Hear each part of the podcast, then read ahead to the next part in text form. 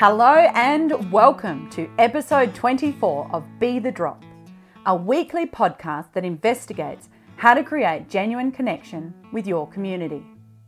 I'm Amelia Veal, and through my interviews with a wide range of people who have built passionate communities, I share the secrets to great communication. Today I am talking with the hard-working and big-hearted Cherie Sullivan, owner and director of Udder Delights, home to a wonderful range of handmade artesian cheeses. They pride themselves on being an all Australian owned and operated family business that cares about their product, their people, and the place they call home. Cherie talks to us about using the media, remaining level headed, and she reveals how to build a business from the ground up. This is Cherie's version of Be the Drop.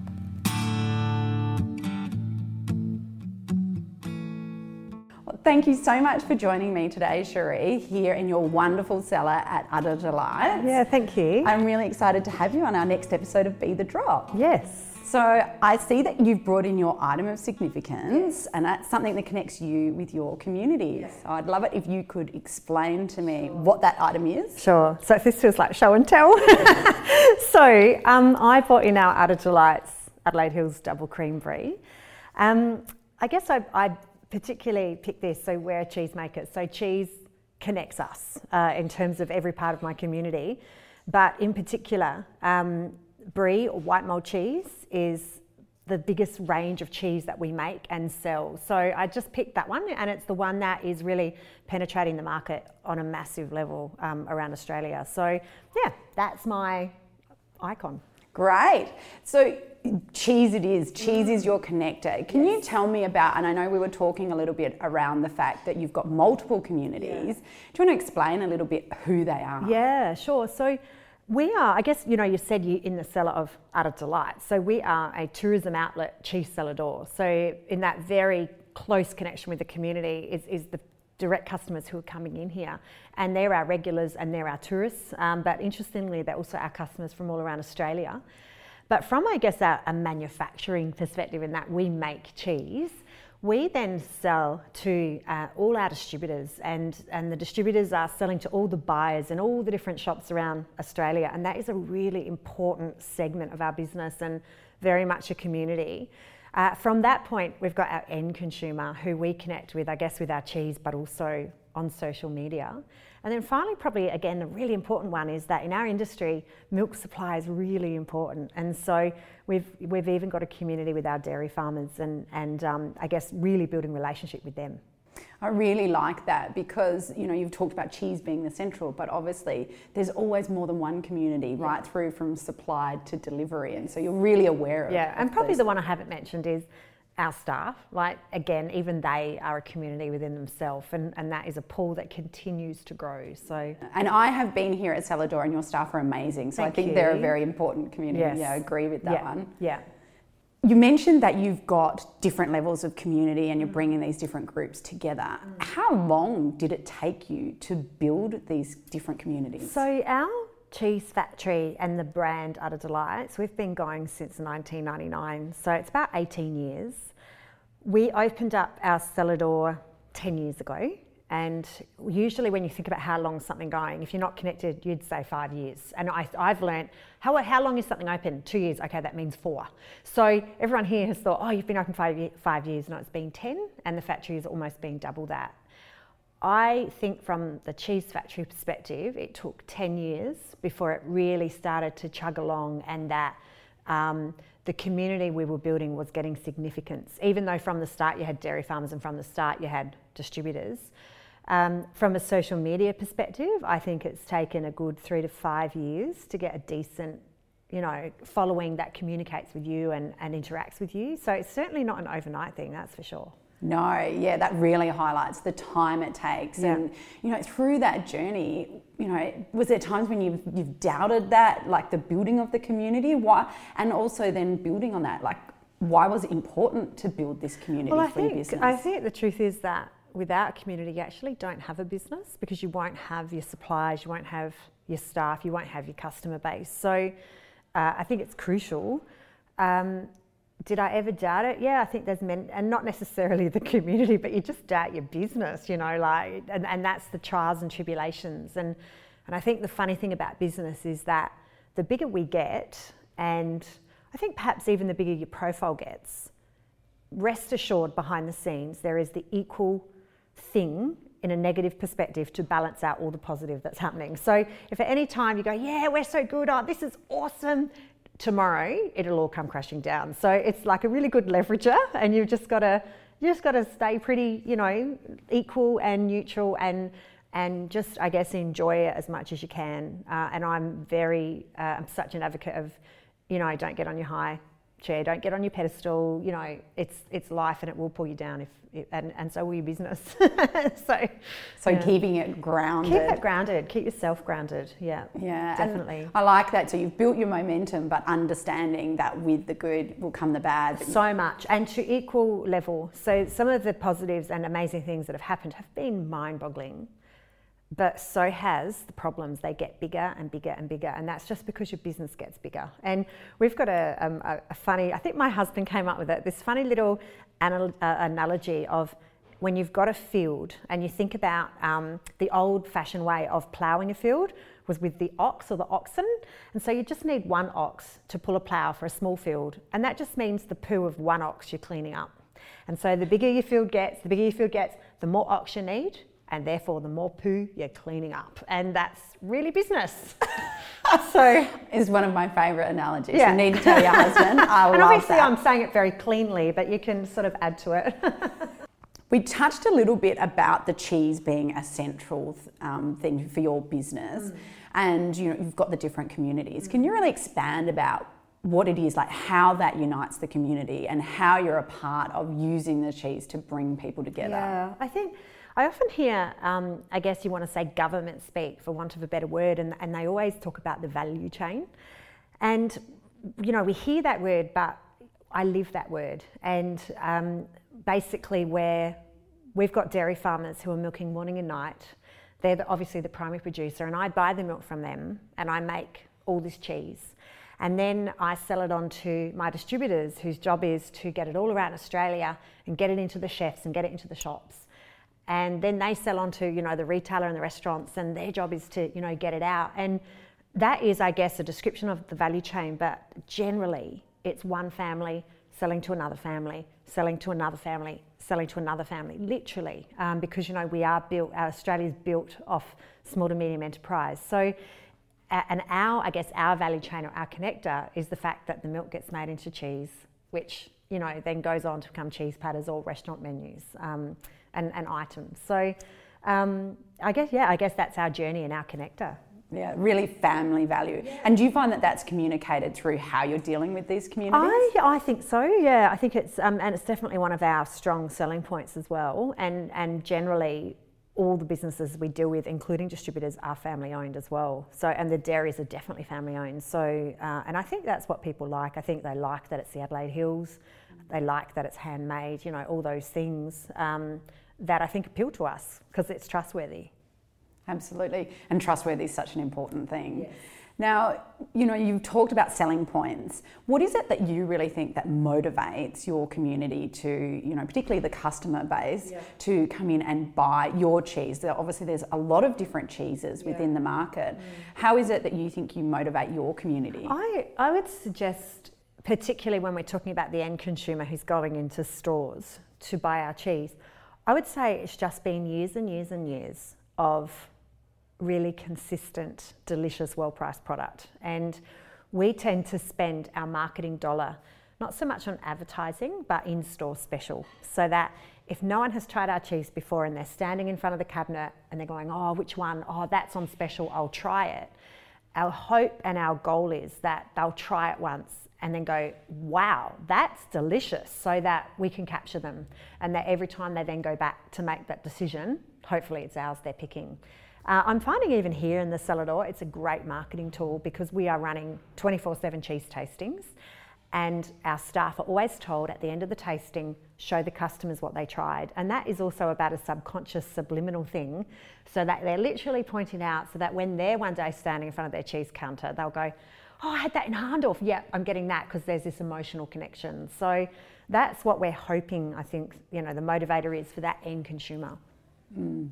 And you know, if you're talking about communicating and communicating that motivation, what platforms do you find are the best for communicating those messages? You've mentioned in store. Yeah. Now, as, around that, what communication platforms are yeah. you using? So even from in store, something I've learned is, and, and it works for our business and it's our choice, and maybe not for others. But when I first started, I was calling the cheese quite fancy names and I was wrapping it in paper and just making it look beautiful. And for example, our chev was called Brancolé, and which was Portuguese for white milk. And you know, great story around it. But if I wasn't there to tell the message, consumer wasn't getting the message. So you know the whole kiss, keep it simple, stupid. So for me, it's really important that that cheese will communicate to the customer if I'm not there. It will say, I'm a brie, I'm from the Adelaide Hills, I'm this, I'm that. So not to be too fancy pants, you know, that whole grounded thing. So that's how we communicate from that, that I guess, direct level. But I guess the other two things is we do, I, I mean, I don't think we do social media exceptionally well, but we do it and, and we do get some success with it. That definitely helps. And the other thing we've done probably for the last three years is a lot of PR. Um, and I think, you know, a lot of people probably, if you're not in this industry, you possibly wouldn't understand the difference between PR and advertising or, you know, PR and marketing. And I know they can all sort of intertwine, but for us, we've had great success with telling our story and getting it out into all, you know, all levels of media. Mm, absolutely, and that storytelling side of PR, yeah. I think is that's such a good point that you make, yeah. as opposed to advertising yeah. and it be more sales focused. You're really taking. It's about the story and, and all the latest stuff that's coming out, and and and I mean we know because we're in the industry that editorial, in terms of the consumer perspective, is four to five times the value of advertising anyway. Um, we have a little joke about a PR agent. A PR agent is your racehorse. But if you're not the jockey, feeding, constantly steering and telling the stories, then they don't have they don't have anything they can work with. So you still you just can't handball and go, okay, there you go. It's still your role. It's just that you've got someone to go out there and do it for you you are just killing it with the analogies today. I love that. That's me. I'm always like symbols and how do I remember that? Okay, think about that, this story. That point is so important, being the jockey and the and the racehorse, because yeah. you need to be the yeah. one that's you know yeah. you know directing the race. Yeah, because if I'm ever asked some, you know, do you think? Well, it's like, have you got stories? Have you got some decent stuff? Because if you haven't, there's almost no point. No. And it's interesting that you say you don't feel that you do social media well. Like, I think there's one of the things that I really like that Udder Delights on social media does, and you do your cheese giveaways. Yeah. I mean, that seems to go nuts. Yeah, it does go nuts. But I, I, I guess it's not, I think I do it well, but I don't think I'm awesome. Do you know what I mean? And, and it's probably because I'm stretched, so I do what I can. Um, and I'm a big believer of being a consumer whatever you're in. So, for example, I, I guess it's my generation. I'm a little bit more Facebook orientated, but my cellar door manager here is 10, 10 to 15 years younger than me. He's Instagram. That's his thing. I don't want to try and drive our Instagram campaign because I'm not really a consumer of it. So I've handed it to him.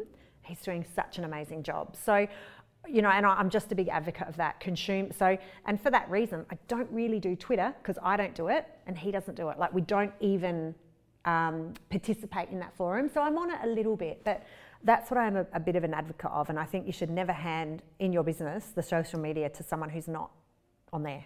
Mm. If that makes sense. Yeah, absolutely. And because then I think you lose your authenticity. Yeah, you do. And you don't understand what what people respond to. So, yeah. Mm yeah, knowing your audience yeah. is so important. Yeah. When you've been building these communities and you've talked about the, the time that it's taken, has there been other big challenges in building your community? What has been the biggest challenge, would you say, in doing that from your suppliers through to um, Probably everyone's challenge in life, which is time and money. like that's just the truth. Um, I, th- I, think when you're building a business, you're often under resourced because that's just the way it's got to be. Um, and money is always a challenge because you're always feeding in and growing and whatever. So definitely as we've gotten bigger, it, it gets easier. It, it's true, um, but I think they're the challenges. Um, it's and it's probably also I often get asked, what's the biggest limiter in your business? And if I'm really honest and I really give it a lot of thought, which I have, I think it's Saul and I, the business owners, we're the limiter because we are the people who grow it and push it and drive it. But um, eventually and essentially, it's our personal home on the line every time because we're the guarantors and we're the it's our risk. So eventually, we are the ones who go, oh, no more, no more. You know, so we limit. So even when you're building your customer base, it's the same. It's it's how much money and time you're going to put to it, and ultimately how much you're going to personally risk doing it. Mm, and obviously, when it's your business, how scalable can you make yourselves? I know. That's so, we, well, that, that's not, I find it's not so much that because we are always employing better than ourselves. It's just a matter of money, like, because obviously the next time you bring someone on, there's another wage. So, um, but we, that's, that's an exciting part of our business that we're getting to a size where we can just afford more help. And I even thought, think about when we first started this business. I um, was 21, no kids, you know, no house to look after. I just think if I was starting right now, I don't know if I want to do it. Like it's so much work. It's just ridiculous. So, you know, I'm, I'm at a nice spot right now in terms of workload. And I really like what you said then. We're always employing better than ourselves. That's a great statement. Could you just expand Yeah, well, I, um, many, many years ago, I read a book called uh, the E Myth Revisited. And um, the, when you hear E, you think e commerce like internet, but it was actually entrepreneurial myth. And it was all about owning a business and not a job. And so ever since then, um, I, and it was really instructed by the book, I've always had sort of this organisational chart, either in my head or physically this organisational chart of all the roles in the business and everyone who fills that role. And when you start the business, your name is in every role. And as money becomes available, the part of the business that you don't like doing, you employ that first and you bring that person in who loves it because if they love it, they generally have a great aptitude for it. So, and then you extract yourself and bring yourself up. So we um, we do that all the time. So we're so excited that we've just employed a general manager at our cheese factory. Um, uh, last year it was a national sales manager. The year before it was a quality assurance manager. So all these things that we've learnt along the way and can do it's just nice to be able to handle um, because eventually your role gets so big, you've got to cut your role in half and hire again, and then it grows and you cut yourself off and hire again. So that's how we've done it, you know, over the years. I love that. It's yeah. such good advice. Yeah. Well, I've absolutely loved talking with you and your analogies and, and business advice that you've shared with us. But to conclude, mm-hmm. can you give us Cherie's Be the Drop tip? Be so, drop. yeah, that's your top communication. Yeah, tip. I would say um, be the real deal, but probably even more than that. I was oh, I thought about this before and now I've forgotten. Um, I think always put yourself in your customer's shoes. And if the communicating or marketing you're going to do would bore you to tears or glaze over or irritate you if you were them, then don't do it. And so, does that mean send them a newsletter daily? No. you know what I mean? Like, I just think put yourself in their shoes. Would that appeal to me? And I guess it's that whole be the consumer of the industry, be your customer, because then you can self regulate. And I think there's a few people out there who probably don't. Uh, because eventually it's a great thing, it's a great thing. Yes, oh yeah, I want to hear about that. Oh yeah, oh, for goodness sake, would you stop telling me I'm done already? And then your, your customers turn off. Absolutely, and, and, put yourself in your customer's shoes. I, yeah, I, I couldn't agree it. with that more. Yeah, you know, and it's it's got to be because they're the people that are buying it. Yeah. but it's not about what you want. Yeah, it's what they want. It's what they want. And if you're a customer, what what would what would you know excite you? What would bore you? What would irritate you? You know, and uh, I don't know, we're all different, but you still have a bit of an idea. Yeah, well, it definitely helps to yeah. have an idea of your customers. Well, yeah. thank you so much That's for okay. joining me, Cherie. It's been wonderful. My pleasure. Thank you.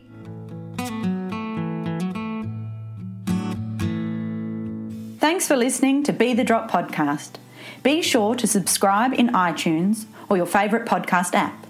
Leave us a review or share with someone who is looking to improve their communication. You can follow us on Facebook, Twitter, or Instagram at b underscore the underscore drop, or visit our website narrativemarketing.com.au and click on the podcast tab. If you or somebody you know embodies Be the Drop, email us via podcast at narrativemarketing.com.au. New episodes are released each Monday, so make sure you don't miss out by checking in every week.